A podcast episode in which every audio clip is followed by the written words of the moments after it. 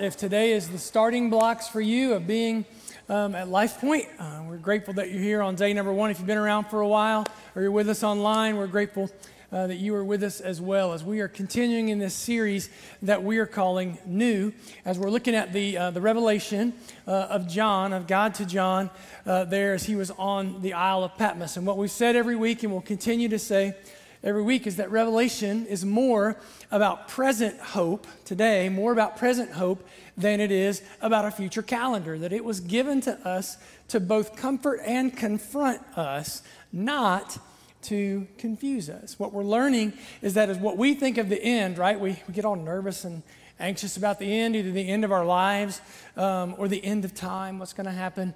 Um, that the end is really just the beginning. Things are really just just getting started uh, as we look at uh, as we look at the revelation. Um, so things are going to shift today because we're going to move from chapter three um, into chapter four. We've been talking about uh, the churches uh, of uh, Asia Minor so far. Today things are going to shift, but we knew that shift, right? We knew the shift was coming because if you go back to chapter one, verse 19.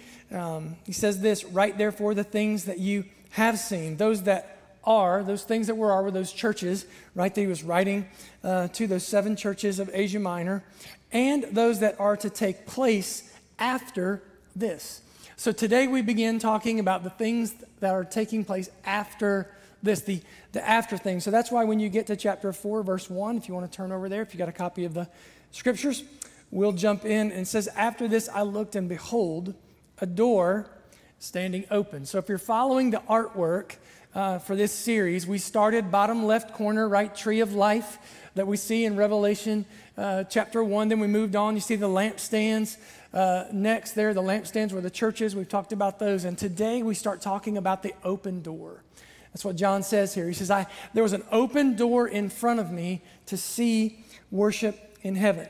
He says, And the first voice which I heard after speaking to me like a trumpet said, Come up here and I will show you what must take place um, after this. So when you think about the after things, I think about it um, a little bit like film. Uh, before uh, a few decades ago, whenever you went to a theater and, um, and you watched uh, a film, they were really still shots, right? There was a long tape, and on every picture, right, was a scene. And they just made a move fast enough, reel to reel, that it looked like things were, were moving. But they're actually just still scenes uh, there uh, and shots. But they make a move, right? That's the reason we called it a motion picture, right? And eventually we refer to it today as a movie. Just want you to appreciate the kinds of information that you get here, right, um, on a Sunday. Well, essentially, what happens in the Revelation is that God comes back to the scene that John was living in, AD 90, underneath the authority there of Rome on the island of Patmos, and he picks him up out of AD 90 and he transports him to the end of the film. And what we get in chapter 4 is today we get to see the beginning of the ending um, of the movie or of the film. And what we're going to talk about today, what we're going to see in Revelation 4, is all about worship. And worship, we would say, or I'm going to define it this way, is that worship is a response to someone or something valuable. Worship is a response to someone or something valuable. And what um, we're going to see is that worship is going to do two things today as we look at Revelation chapter 4. Number one, worship gives God what he deserves, but it simultaneously then gives us what we really need. Worship gives God what he deserves, and it gives us uh, what we need. So let's jump back in uh, in verse 2, and we'll start, uh, we'll start there. At once I was in the Spirit, and behold, a throne stood in heaven with one seated on the throne. So the idea here, this is the beginning of worship, giving God what he deserves. The first thing, the centerpiece of worship in heaven. Peyton highlighted it uh, earlier. Worship's been going on 24 7. What we're doing right now is not the beginning and the ending of a church service. We're actually joining in the 24 hour, seven day a week worship service going on in heaven. We're just joining our hearts right to that. And the centerpiece of a heavenly worship is a throne. And our king, our God, sits on a throne. Now, in their culture, only four people got to sit on a throne a king, a warrior, a priest, and a judge. Those are the only four people that got to sit on a throne. And Jesus, it makes sense that he's on the throne because he's all four of those things to us. He's a king ruling over a heavenly kingdom. He's a priest that mediates between um, us and God. He's a warrior, a conquering warrior that has fought uh, and that has won uh, a battle for us. And he's a judge. He's a merciful, kind judge. He's all four. So, what about this king? So, we learn more in the next verse, in verse 3. And he who sat there had the appearance of jasper and carnelian, and around the throne was a rainbow that had the appearance um, of an emerald.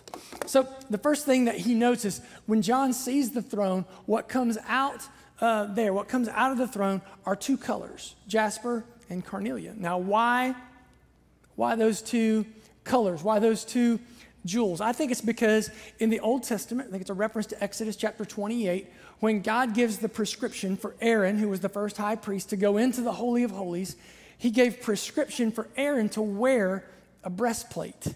And on that breastplate were a variety um, of jewels. I'll show you a picture um, of, of those jewels. And the idea is that each one of the jewels, right, is attached to one of the children, uh, the 12 tribes of Israel. So the first one is Reuben, and if you're wondering why it's up in the right hand corner instead of the left hand corner, Hebrew reads right to left, where English, right, reads left to right. English reads the other direction. So the first one is here, Reuben. That's Jasper. Think about, um, think about the way that we have birthstones attached to months, right? So Reuben is the oldest, and then you come down here to the bottom corner, and you've got Benjamin, and Benjamin's stone was carnelian. So I don't think it's an accident that those are the colors that we see attached to the heavenly throne, because the idea is that when God is seated on his throne in eternal worship, what he carries with him, what he carries over his chest, what he carries on his heart are the totality, the whole of his people.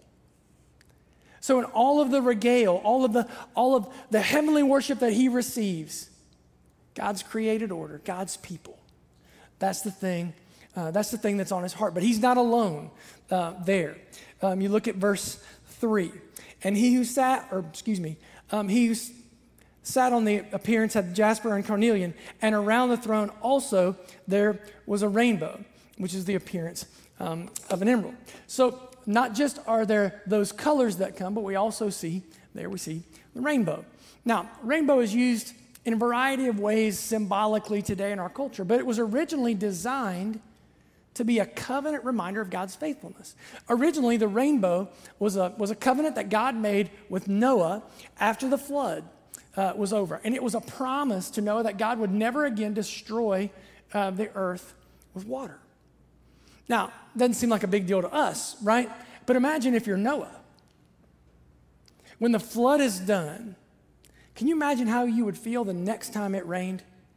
The first time it rains after the, you imagine the panic, right? The anxiety, the worry. How's this going to go? What's going to happen? So God gives Noah this covenant reminder, this rainbow, as a reminder hey, I'm faithful. I'm faithful to do, Noah, what I said I'll do. And what you and I will find as we believe, as we walk this life of faith out in this world, there are moments along the way where God gives us reminders of his covenant faithfulness to us. Um, I was thinking back this week, 20, almost 20 years ago, uh, next year uh, for the anniversary uh, of our church. The night before we had our first church service, I panicked, right? I wanted to change everything. I thought everything was wrong. I wanted to change the stage, I wanted to change the message, and I was all worked up about it. And I was telling Angie, we need to do this, we need to change this. And you know what? She just reminded me that Life Point was God's idea. It wasn't our idea, it wasn't my idea. And that no matter what I thought about the next day, no matter what I thought about tomorrow, that God would be faithful to his promise because it was his idea. And I wrote in my journal, if you go back uh, and look at it and go back and read it, I just, I wrote in my journal that Angie was a, she was a reminder, a rainbow reminder of God's faithfulness to me. She was right and I was wrong. I didn't write that in my journal, but it was understood. It was, it was understood that it was there. But God does that, right? He gives us reminders of his faithfulness. Then, verse 4 And around the throne there were 24 thrones, and seated on the thrones there were 24 elders, clothed in white garments with golden crowns on their head. From the throne came flashes of lightning, rumblings, and peals of thunder. And before the throne there were burning seven torches of fire, which are the seven spirits of God. And before the throne there was, as it were, a sea of glass like crystal. And around the throne and on each side of the throne are four living creatures, full of eyes, in front uh, and behind. So the first thing uh, that we see are these 24 elders. Now, who are they? Um, there's a couple of different interpretations of who they are, but I think they are representative of the 12 tribes of Israel and the 12 apostles. So you've got kind of this representation of Old Testament faith and this representation of New Testament faith, of all the believers in the Old Testament, and then this representation of all the believers in the New Testament. You say, why do you think that? Well, for example, Matthew chapter 24, when Simon Peter says to Jesus, Lord, we've left everything. We've left everything to follow you. Jesus responds and says, Yes, and you all will sit with me on 12 thrones. So I think this is a representation of all believers, Old Testament, New Testament, including uh, you and me today. I think it's a representation of all of us offering God worship. God is seated on his throne, jasper, carnelian, rainbow, out of his throne, peals of thunder, flashes of lightning. There are creatures that are flying around the throne of God, full of eyes in front and behind. I think they're representative of the, the angels. It's the same creatures that we see in the Old Testament in Ezekiel uh, chapter 1. And in all of this, what happens is that God is receiving his just, his due praise. And you're like, well, that's great, Dean, but how does that help me, right? What is that? What is that even telling me? Well, number one is telling us God's pretty incredible, right? I mean, that's the one thing that we see. But the second thing, it tells us how we can adjust our thinking in terms of terms of this world, right? I'll give you a little exercise tomorrow. You go into the uh, office tomorrow, or you go into work. Maybe you go into maybe work at a warehouse or whatever. Just get there a little early, and go check out your boss's chair, your boss's uh, his, his seat, wherever he sits. Or maybe you're a high school student, you're a middle school student. Um, go into class early tomorrow and look at the seat where the you know, the it guy sits in the classroom or where the girl who kind of rules the school, where she says, just go check it out. You know what you're not going to find?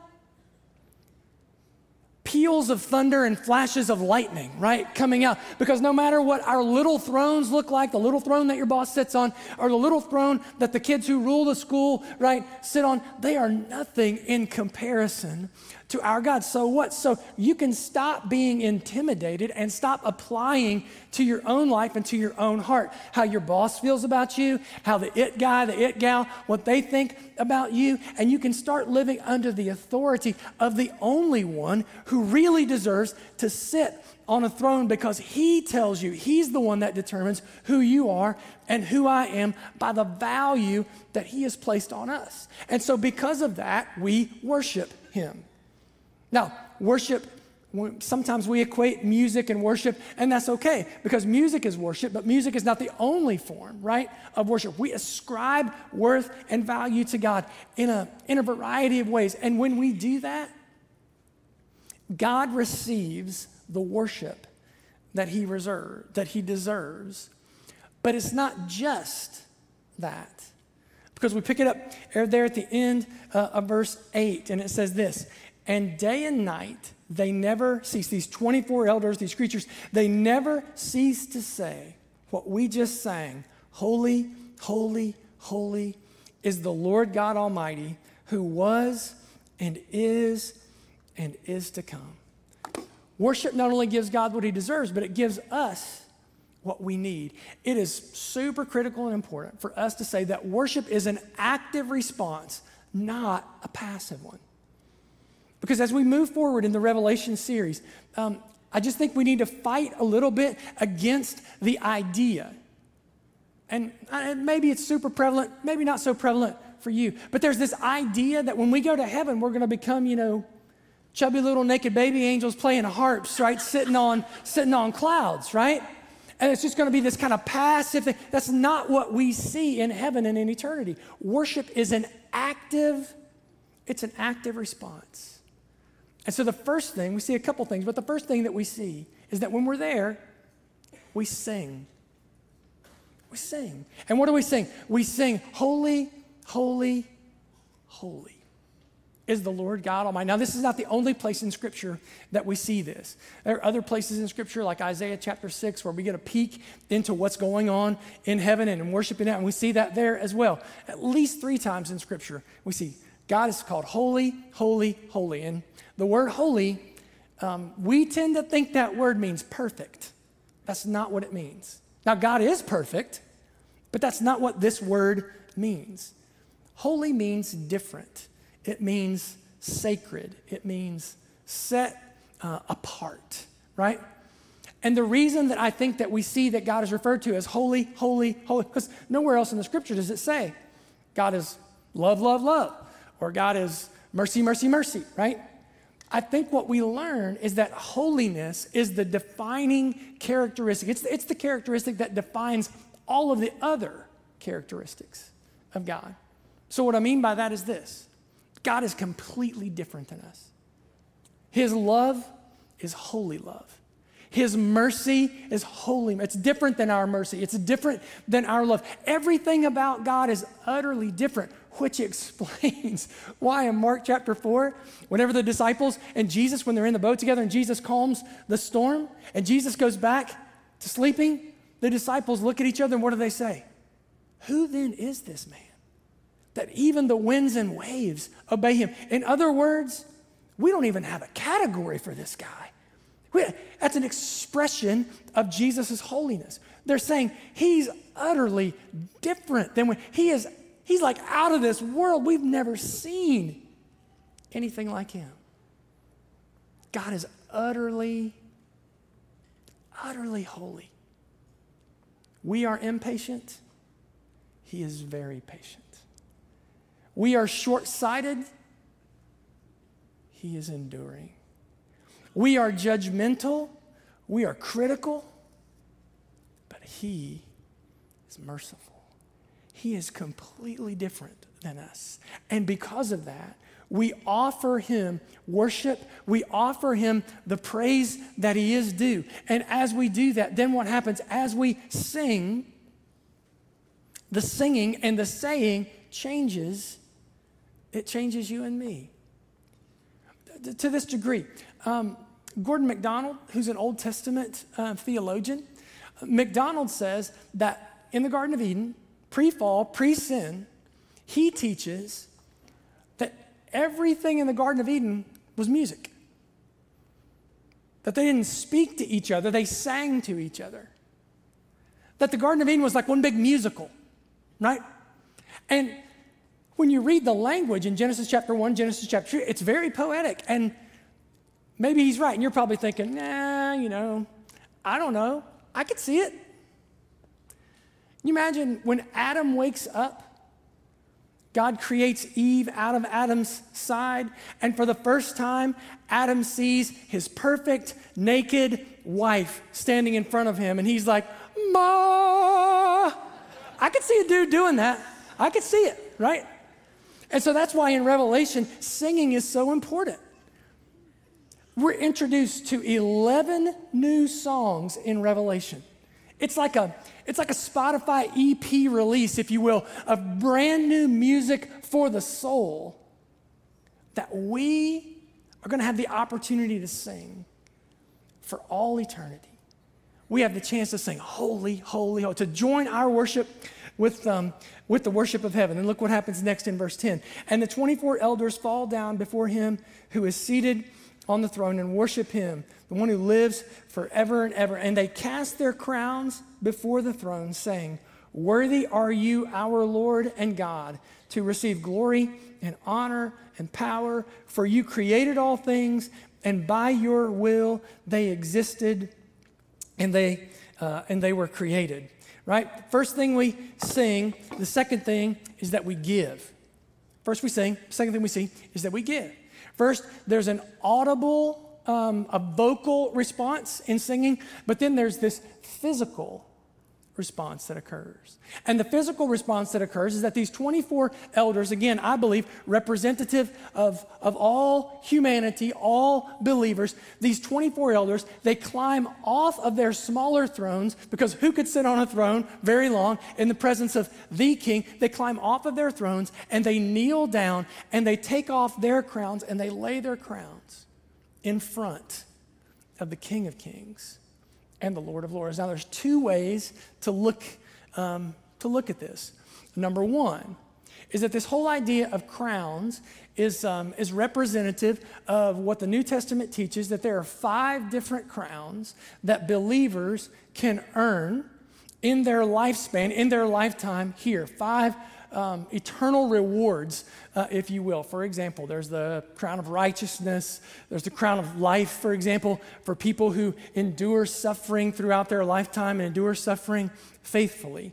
And so at this moment, at this point in eternity, what happens is that um, they climb off of their thrones and they lay these rewards, they lay these crowns down at least periodically and offer them back to the one from whence they came. Now, what does that teach us? First, it teaches us that humility is really the only response to God's holiness. It, it's the primary response, the first thing that is going to hit us in the worship, in the present worship of God our King, is humility. That's why staying your heart in Scripture is so critical. Because the things that we learn about God in Scripture, theology, right? The things that I learn about God, how I interact with God, how I pray, how I pray the scriptures back to Him. My theology is the thing that fuels my doxology, my praise, right? So everything I learn, everything I read is poured into my heart for the purpose, not just of learning something new or know, knowing more information or being smarter than, than other people, but it's poured into my heart that I would pour it back out. My theology then becomes my doxology. And so when you show up on Sunday, when I show up here on Sunday, I don't come here to get worship. You don't come here to get worship. You bring your worship with you. You're an incredible worshiper, by the way. Do you know that? You were designed to do it. You were created. As a matter of fact, I would tell you, you can't not worship. The only question is what's the object of your worship? Because it's very easy for you and me to dethrone God and enthrone something else. You can enthrone a possession, a house, a car. You can enthrone a career, a job. You can enthrone another human being, a spouse, a friend. You can enthrone your children. That can be the thing in which you worship. You can enthrone your self image and this, this a way that you build yourself up to everybody else. There's a lot of things you can enthrone. And when you do, you're going to worship those things. And what happens a lot of times then here on Sundays is that you show up here and you bring your worship with you. And that's why a lot of times you hear believers say things like, yeah, you know, I just don't like the music. It's just not my, it's okay to have preferences and style, all that's fine. But I will also say that if you've been worshiping all week and you show up here on Sundays, the worship, the effusive praise pours out of us in, in a corporate context, in a corporate body, as we join the worship of heaven and give God what he deserves. It's not that we come as consumers, right, who want a certain style, a certain drum beat, a certain riff on a, on a guitar. If you worship the other six days a week, you can worship to anything on Sundays, right? I can go to, um, I can show up at my dad's church um, in Southern Ohio, Ice Creek Missionary Baptist Church, and when I get there, they're gonna open up. The song director is gonna, he's gonna say, "Open up your hymnal to hymn number 368," and I'm gonna sing, "Would you be free from the burden of sin? There's power in the blood," right? That's what we're gonna sing. By the way, it's not power, it's power. That's how we say it. in Southern Ohio. And you're going to say to me, I think you overdo that. So I've got a little piece of sheet music here for you from hymn number 368 in the hymnal. And you're like, well, yeah, it says power right up there in the title. Doesn't matter what the title is. Look how we sing it, right? Would you be free from your burden of sin? There's what? Power. power. It's power. We take the E out because who who's got time to say two syllables, right? When you can just say, you can say one. You get to the chorus, right? There's power, power, power, power. What? Wonder working power, right? That's how we that's how we sing it. And you know what? It's true. There's incredible power in the blood of Jesus shed for us on the cross, and it changes us. And I want to be free. I, I, can sing, I can worship to that. And you know what? I can show up here on Sundays, and I can worship to the battle belongs to the Lord. I can worship to guitars, I can worship to a piano, I can worship to an organ. Because the weight of praise is not what I come to get, it's what I come to give. My praise on Sundays is my offering. So when you show up here, you don't show up here simply as a recipient, but you show up here as a worship leader. You show up here to connect with other people, to bless other people, to encourage other people, not just to receive and to take and to get and to get and to get. And I'll just say if sometimes you feel like your worship is lacking on Sundays, not always, but a lot of times it's probably indicative of the fact that you haven't brought heavenly worship from the other six days of the week with you. Incredible thing about worship is that God gets what he deserves, and when he gets what he deserves, I get, I get what I need. Um, a couple of weeks ago, um, I was uh, uh, talking with a, uh, texting with an extended family member who's going through a bit of a health scare um, waiting on test results to come back. And so every now and then we'll text one another a song, maybe once a year, twice a year. When we hear something the other one uh, maybe hasn't hasn't heard or uh, something along along those lines. And so she sent me um, a song. I'd never heard the song. It's called "Christ Be All." It's by a group called uh, Grace. Uh, worship. And so, two weeks ago, this song became a little bit a part of my doxology, right? It got added to my uh, Apple playlist, and I started I started listening to it. And for the rest of this um, to make sense, you probably need to hear a little bit of the song. That's a long song. It's like you know six minutes long, and we don't have time for that. But I've cut out a little bit, or actually, our team has cut out a little bit of the song for you to hear it. Just um, just maybe to get used to it for this to make sense. So watch a little bit of the video of the song.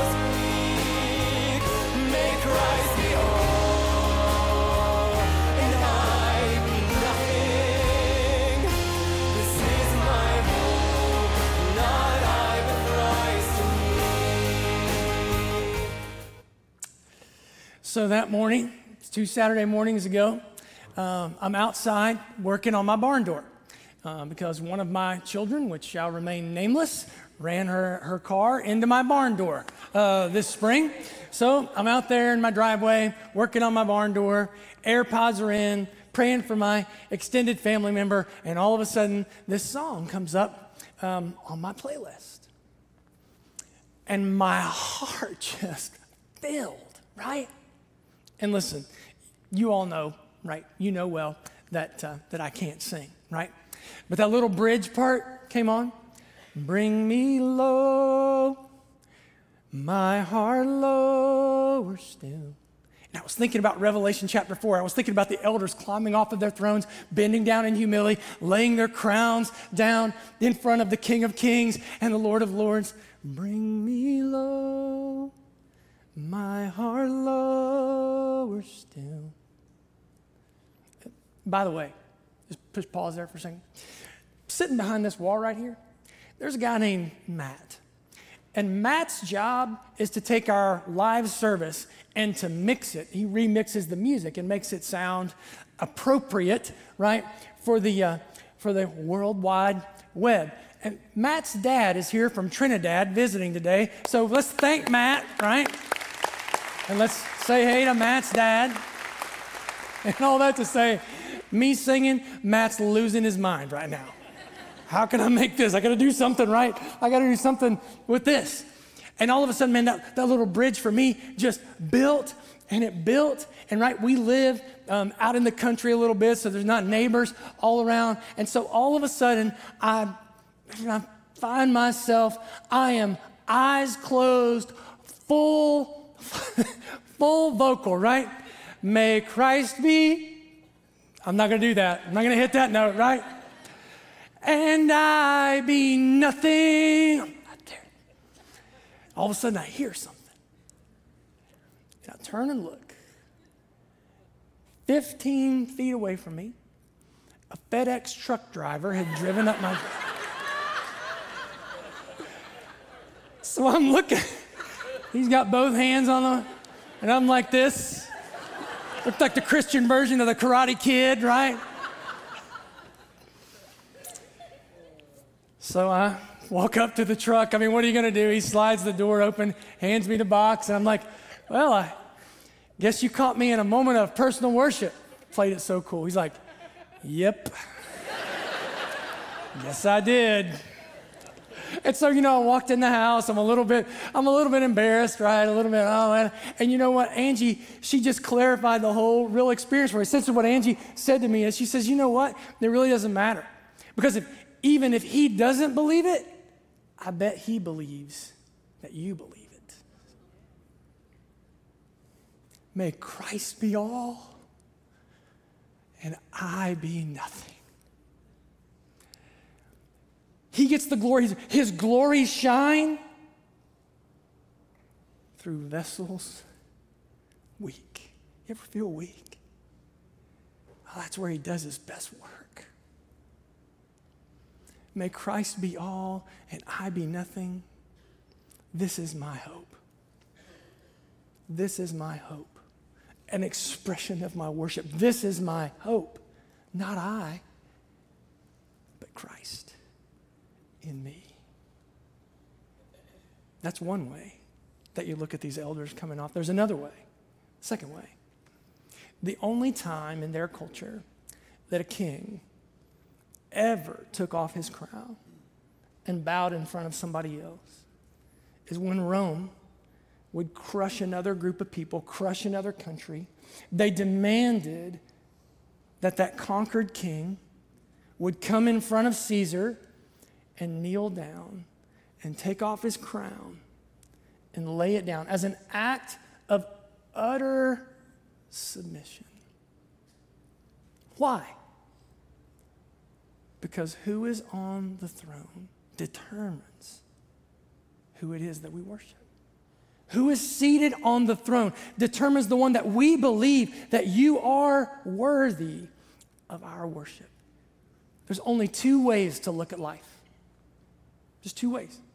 Either God is on the throne and I am not, or I am on the throne, and God is just another thing that I'm trying to somehow involve and work into my life. So I have to actively dethrone myself. I have to actively climb off of the throne. I have to actively, active response, humble myself in front of God. I have to pray that into my life on a regular basis so that I can dethrone myself and enthrone Him. And when He has the throne in my life, man, I see things so differently. I don't see myself as a consumer. I see myself as a, as a receiver, right? So if you're here and you're not a Christian and you know you show up at church, right? And maybe it's a little different. Uh, maybe it's a little different for you. And we're singing and you're looking over at somebody and they got a hand up, right? Whether they're not asking for permission to ask a question, right? When they do that, that's not what they're, that's not what they're doing. Or you look over and you see somebody with two hands up. Just a, it's just a thought, a symbol, a response in victory, right? Next Saturday, Ohio State, other college football teams are going to play their first game. And prayerfully, Ohio State's going to score a touchdown against Indiana. What's everybody going to, woo? Why are we doing that? Victory. And when you look around the room sometimes and you see people sing, and sometimes you see people like this, what are they? Just receiving. Just receiving the encouragement of the word into their hearts, that process of dethroning ourselves and enthroning God. And you're going to say to me, thing, nobody does that. Nobody gives up power. No king is going to voluntarily give up a crown. And you're right, that rarely happens until you read through the New Testament you get to Philippians chapter 2, where it says that our God did not consider glory. He did not consider equality, eternal equality with God, with a thing that he had to grasp or the thing that he held on to, but instead, instead, he got up off of his throne and he took off his heavenly crown and he came down here to earth and he was found in fashion as a man. And he became obedient unto death, but not just any kind of death, the death of the cross. Jesus took off an earth, or a heavenly crown. He gave up the glory, the righteousness of heaven. He took off his heavenly crown, and he came to earth, and he traded it for an earthly crown. For a crown of thorns. In giving his life for our sins. But I would just say to you, it's not just for our sins, it's for my sins. It's for your sins. A lot of times, what defines Christianity for you is the pronouns. It's not just Jesus died for everybody, it's that Jesus died for you. It's not just is he God, is he your God? It's not just is he Jesus, is he your Jesus? Is it personal? If it's not, I want to give you the opportunity to take that step today of coming into an eternal relationship with God through the person and work of Jesus Christ on the cross, resurrected on the third day, that gives you and I the power to become the kinds of people that He wants us to become. It's not pie in the sky, by and by, that's going to happen someday. It starts today. And there's, there's not a better day than today there's not a better time than right now, if you're not a believer, to come to Him and say, I want you to be the authority in my life. You are the King of Kings. I am not. You are the Lord of Lords. I am not. I want to give you that chance right now. Let's pray together. God, we say back to you, bring us, bring us low. And I just, I pray for anybody who's in the room today who does not have faith, who does not have that personal relationship with you. That this would be their day, that this would be their moment this morning, that they would step into faith. They would step in to coming to know you in a personal way. They would experience salvation this morning. And we just continue in that spirit, that attitude um, of prayer. Um, right now, if that's you, if you want to take that step of following Christ personally this morning, Um, I'm going to pray, and you can pray with me right there um, in, your, in your seat. You don't have to pray it exactly like I pray it or say it exactly right like I, like I say it. Um, it's an expression of your heart this morning. Just pray something like this Dear Jesus, thank you for leaving heaven.